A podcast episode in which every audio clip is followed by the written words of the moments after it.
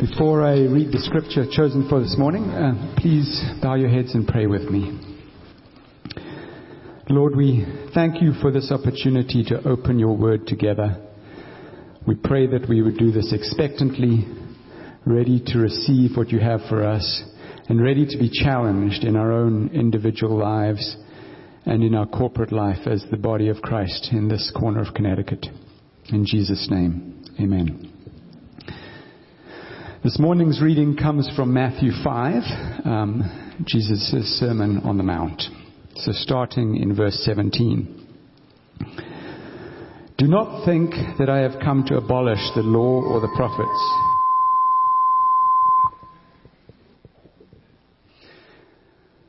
I have not come.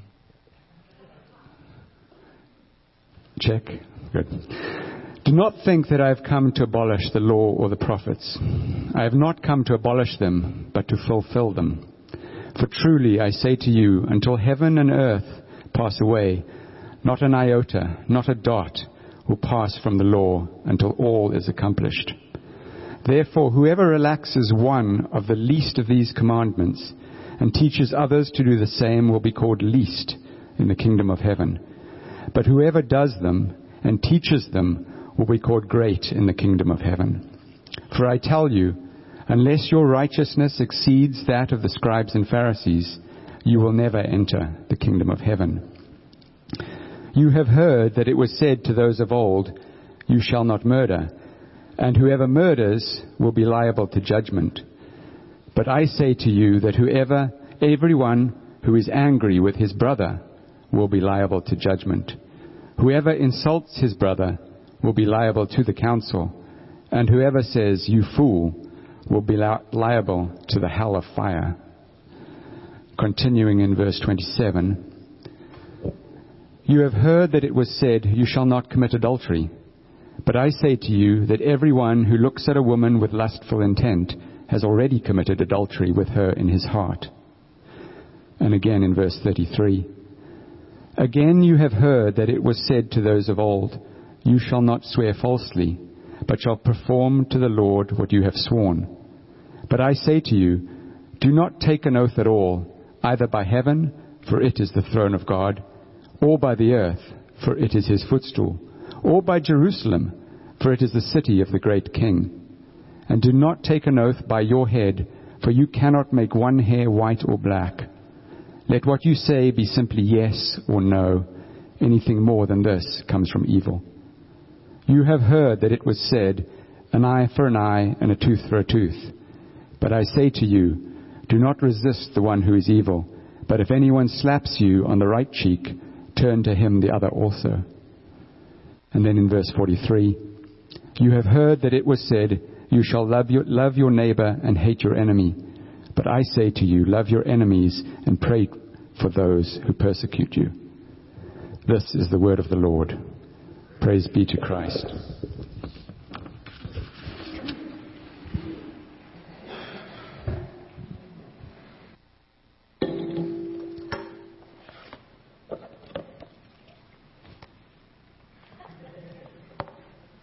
Nerf dart left over from youth stuff in that Bible, which is fine. We're for Nerf darts.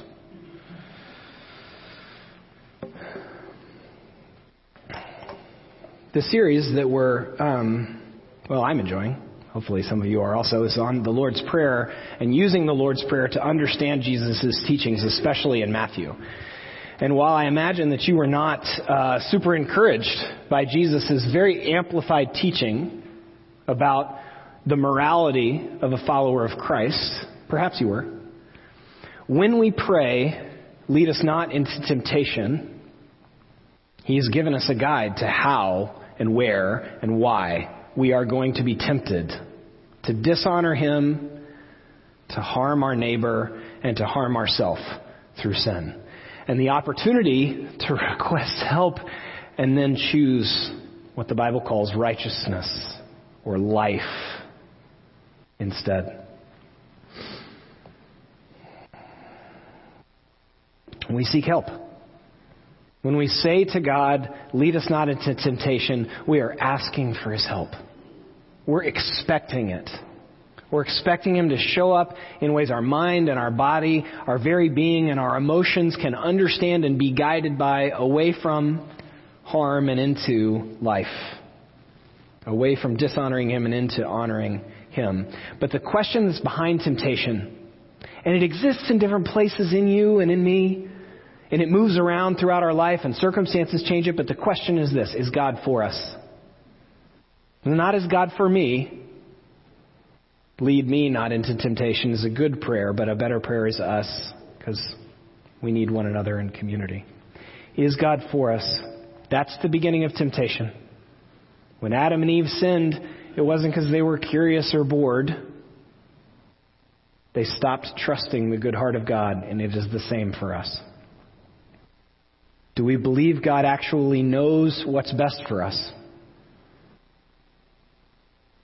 Do we believe He's trustworthy? Thank you, Dan, Hannah, Seth, Dale, for leading us in singing. I love Never Failing. I love singing it. And my mind is like, how often can I say that easily? And sometimes it's a little more like, yeah, I know, never failing. Do I believe God knows what's best for me? Do I believe He's trustworthy? Do I know his track record? And do I find it trustworthy and good? And I know that when we give into temptation, it's not because we thought about it and made this horrific decision. We got the email and we were like, ooh, I know what I'm going to do. Instead of taking a minute or writing a draft or getting up from the desk, I'm going to harm this person. I'm going to say the meanest thing I can think of, because that would be more fun than resisting temptation and choosing righteousness. No, it's a reaction. It flows out of our story. We don't mean to sin. We're like, I'm going to hit sin before I even can give this a second thought. That'll be really fun. And it's not, because sin is actually not fun, though it often can feel fun in the moment. We sometimes sin because we don't know better. We sometimes fail to resist temptation because uh, we're reactionary from our stories and the way that we're wired and the way we're in the world. And yet, friends, as we pray again and again and again, Lord, lead us not into temptation, we're seeking His help and receiving it. And our minds are more clear in following Him, our emotions are more aligned with our mind, and we resist because we trust Him. Embedded in this question is a, is a challenge to us who uh, sometimes struggle with the very amplified language of Jesus, especially in the book of Matthew. And we need to be able to handle his uh, rhetorical waving of his arms, his pushy language in getting our attention. If we follow Jesus as though he's teaching literally in the book of Matthew, we wouldn't have any limbs left. Your hand causes you to sin, cut it off. If we actually didn't perform religious activities because we were worried someone was upset with us every single time, we wouldn't get anything done around church. Worship would be poorly attended, etc. The heart of that is an ordering of what's good and how to live and how destructive and dangerous is sin. Why am I saying all that? Does God lead you into temptation? No. He would never do that. Does He allow you to live in a world with temptation? Yes.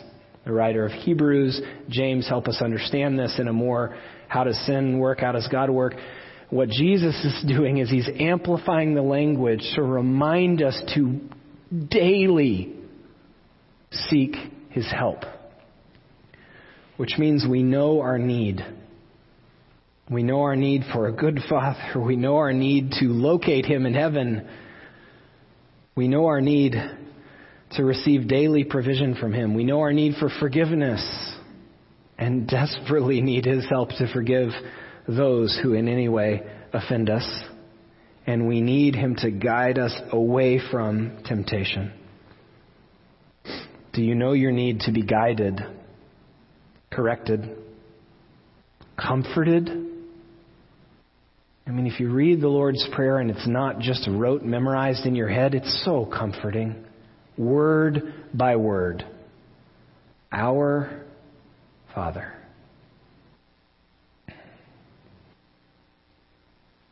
And I think in the 2,000 years since Jesus rose from the dead, it is actually impossible to overstate how the power of the Holy Spirit, utilized through prayer in community, has saved so many from harm and has rescued so many into love. Men and women for 2,000 years saying to the Holy Spirit, help us to resist temptation. Saying it in community and saying it alone.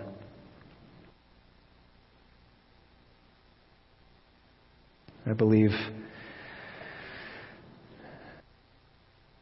billions of moments of heaven inbreaking. Ever since Jesus rose from the dead and his followers began practicing this individually and together. Billions and billions of moments of heaven inbreaking through love and forgiveness through a resistance to lust and retaliation and disproportionate anger. The people of God following God. I hated that sentence, but there's nothing to do about it now. And in praying this, and in learning to pray it, and in learning the rest of Matthew and how it helps us deeply be gripped by the grace and the teachings and the power of Jesus, we sometimes get caught in religious language. We don't realize the beauty and the transcendence of this language. And one of my favorite books on prayer, it's actually on the Psalms, but it overlaps with Christian prayer. Eugene Peterson says this Abstraction is an enemy to prayer. Beautiful ideas are an enemy to prayer. Fine thoughts are an enemy to prayer. Authentic prayer begins when we stub our toes on a rock get drenched in a rainstorm, get slapped in the face by an enemy. When we pray, God, protect us from temptation, this is not a small, sweet thing. This is power to resist evil that comes at us from so many directions. I was talking with a friend in between services, and he was slapped 20 times this week by an enemy. And I just hugged him. And I'm so grateful that he's a Christian, and I'm so sad for the situation that he's in. But so thankful that Jesus not only indwells him and comforts him, is not only sovereign and he can rest in that, but guides him in what to do when slapped. Not retaliate and pray to resist the temptation to retaliate. And that doesn't mean wisdom doesn't speak into the situation, all of that. But Christians resist lust and retaliation and not letting our yes be yes and our no be no. We seek help and we avoid temptation. And you know this, but it's challenging and it changes, but you have been given great power. I was literally about to make the illustration at the master school, preaching at their chapel, that you could get up in the middle of the talk and storm out of the room. And I, I kid you not, one line before I was going to make the illustration, a kid gets up to go to the bathroom. And I'm like, wait, wait, this would be the. Pr-. And I don't know how to handle jokes in the moment. I'm not as funny as many of you wish that I was. Funnier than some of you. Never mind. see? See? Wow, that's a joke within a joke. You're a professional. Back to your notes. Literally, right before I was going to make the illustration, he gets up and leaves. And that's an imperfect and relatively weak illustration, but you know that you have power. And it might be significantly more or less than you wish. That's kind of another conversation. The reality is that you have power. And what excites me so much about this sermon is I think one of the worst temptations available to us is despair. That our words don't matter, how we spend our time doesn't matter, that what we do and don't do with our money doesn't matter. And I'm so excited to stand up here and say to you, Jesus was quite clear that your words matter They can be an inbreaking of heaven. Jesus was quite clear that how you use your hands, either for love or for harm, how you use the resources given to you, can be inbreakings of heaven in a world that neither understands nor appreciates it. And we desperately need guidance with what to do with the power that we're given. Your life is a constant, ever changing dynamic. Your work situation changes. This room is never the same. We've never had the exact same group of people one week to the next, and yet here's our spiritual community given to support one another and pray for one another and sing with one another and become better and better friends with one another that we might support one another in our griefs and struggles and perhaps even texting and calling one another before or after we either did or didn't resist temptation. Your family is constantly changing. And you may be more or less of an agent than you want to be. We're going to a family gathering in a couple weeks, and I used to think I was all their pastor. That didn't go well. Because I'm not. I am a pastor who happens to be related to them.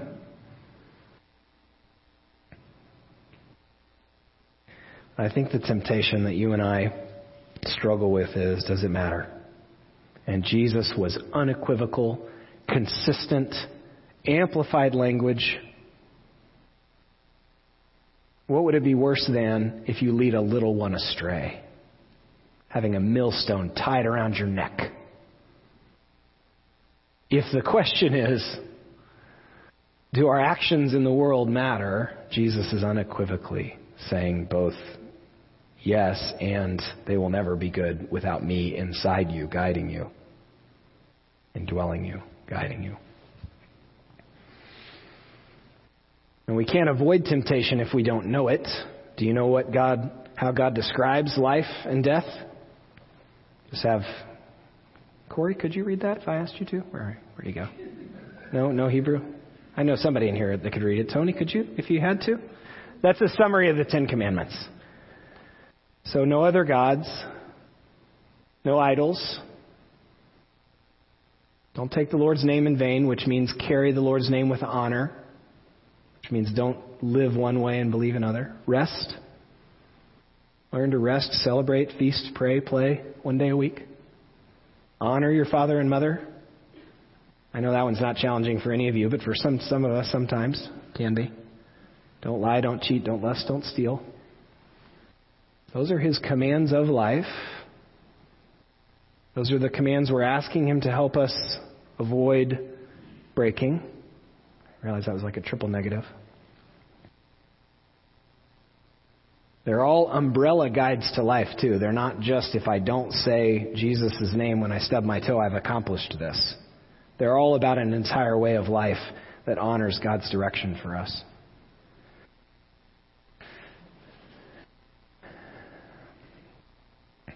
I think you know that you're what you do with your money matters. I think you know that what you do with your hands matters. I think you know that what you do with your words matter. Those are the 10 films nominated for Best Picture from the year 2022 and the Oscars of 2023. They are Avatar, The Way of Water, Triangle of Sadness, Women Talking, All Quiet on the Western Front, Everything Everywhere All at Once, The Fabelmans, Elvis, Top Gun Maverick, Tar, and Banshees of Inisherin. And I had no notes for that. That's how into movies I am. I've only seen eight of them. I've, I've not seen all ten. Every single one of them, if the question is, do relationships matter, says yes. Every single one of them would validate indirectly, the way Hollywood does, the Ten Commandments. And violating them dishonors God, harms neighbor, and harms self. Every one of them, if the question is, do relationships matter, says Yes. And that's why Jesus' guide not only to how to live, but how to pray in light of that living so that we might be integrated, whole people who live and believe and speak and act like Christians is so gracious and helpful to us. I was 10 for 23 on my Oscars prediction, by the way. I know you guys wondered. I think you were better, Corey. I think you were 11.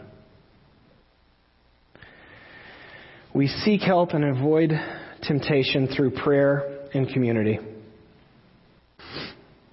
Uh, a few weeks ago, officer pulled up alongside me, he didn't have his lights on, but he said, You need to stop looking at your phone while you drive. And I was embarrassed.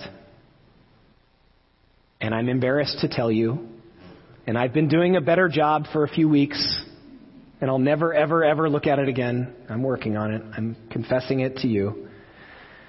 Who in this room, if they saw you in that situation, you'd be like, oh, that's fine, I'll just tell them about it later? Who in this room would you be like, oh, coffee hour is going to be so annoying? Who in this room would it be make you like so uncomfortable? The point of this very imperfect illustration is God has given us this community to encourage and help us, not just by singing, not just by reminding one another of the feast of Jesus, but in odd ways we would not expect, helping us resist temptation,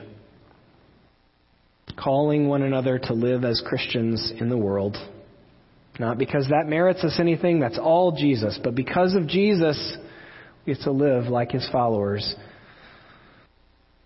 We'll occasionally be embarrassed when we're found out, and that's Christian community actually comforting and serving one another. These are called ordinary means of grace prayer, song, conversations with one another, admitting faults, like I just did with you. I feel really uncomfortable. And then trusting the Lord to grow us up because it is not lead me not into temptation, lead us not into temptation. We seek help and avoid temptation because He has called us. He has called us to Himself. And the beginning of true resistance to temptation is not the prayer. And it's not even knowing God's Word, though that's very important. It's not knowing His commands, both things to avoid and things to do with words and hands and money, time. The beginning of avoiding temptation is knowing that He has called us to Himself and being so thankful for that.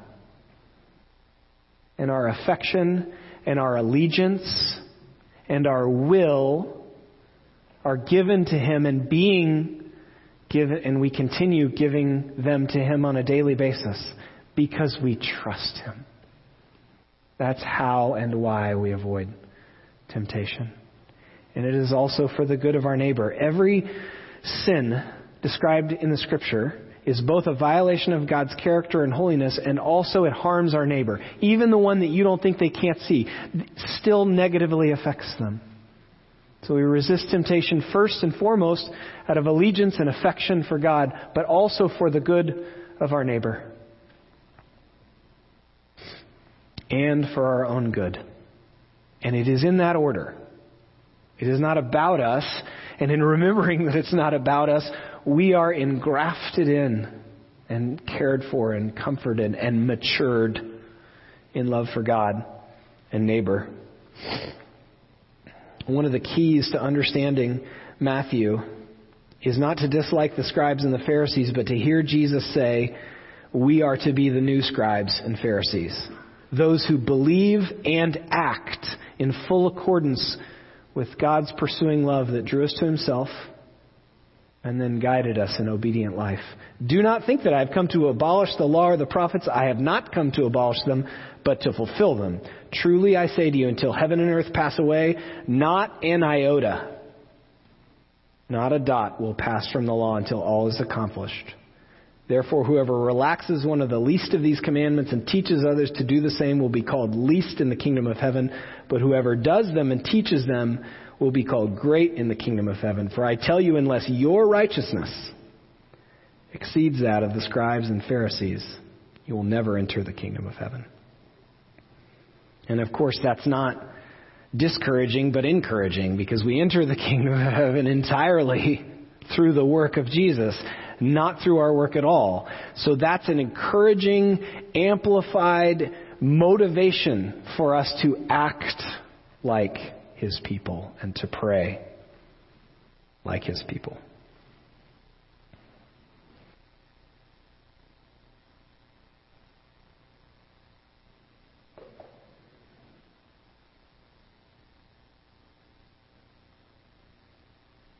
I have this illustration of a garden, but I think I think we're all on the same page. I think sermon is preached, word understood, and I think I'm going to pray instead.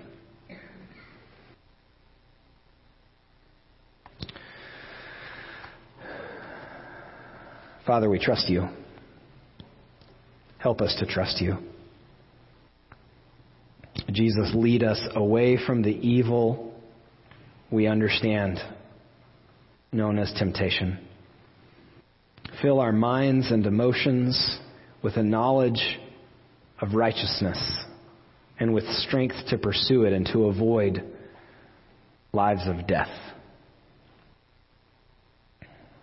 Jesus, we are so thankful for your life, death, resurrection, for your teachings, for your clear answer to does it matter,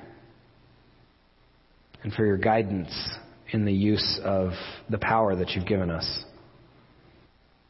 Holy Spirit, would you comfort and assure us of your love and thereby make it simpler, quicker, more easy to follow you, to obey you, to resist disproportionate anger, retaliation, lust. Father, Son, and Spirit, we trust you. Enable us to trust you more fully, freely. Amen.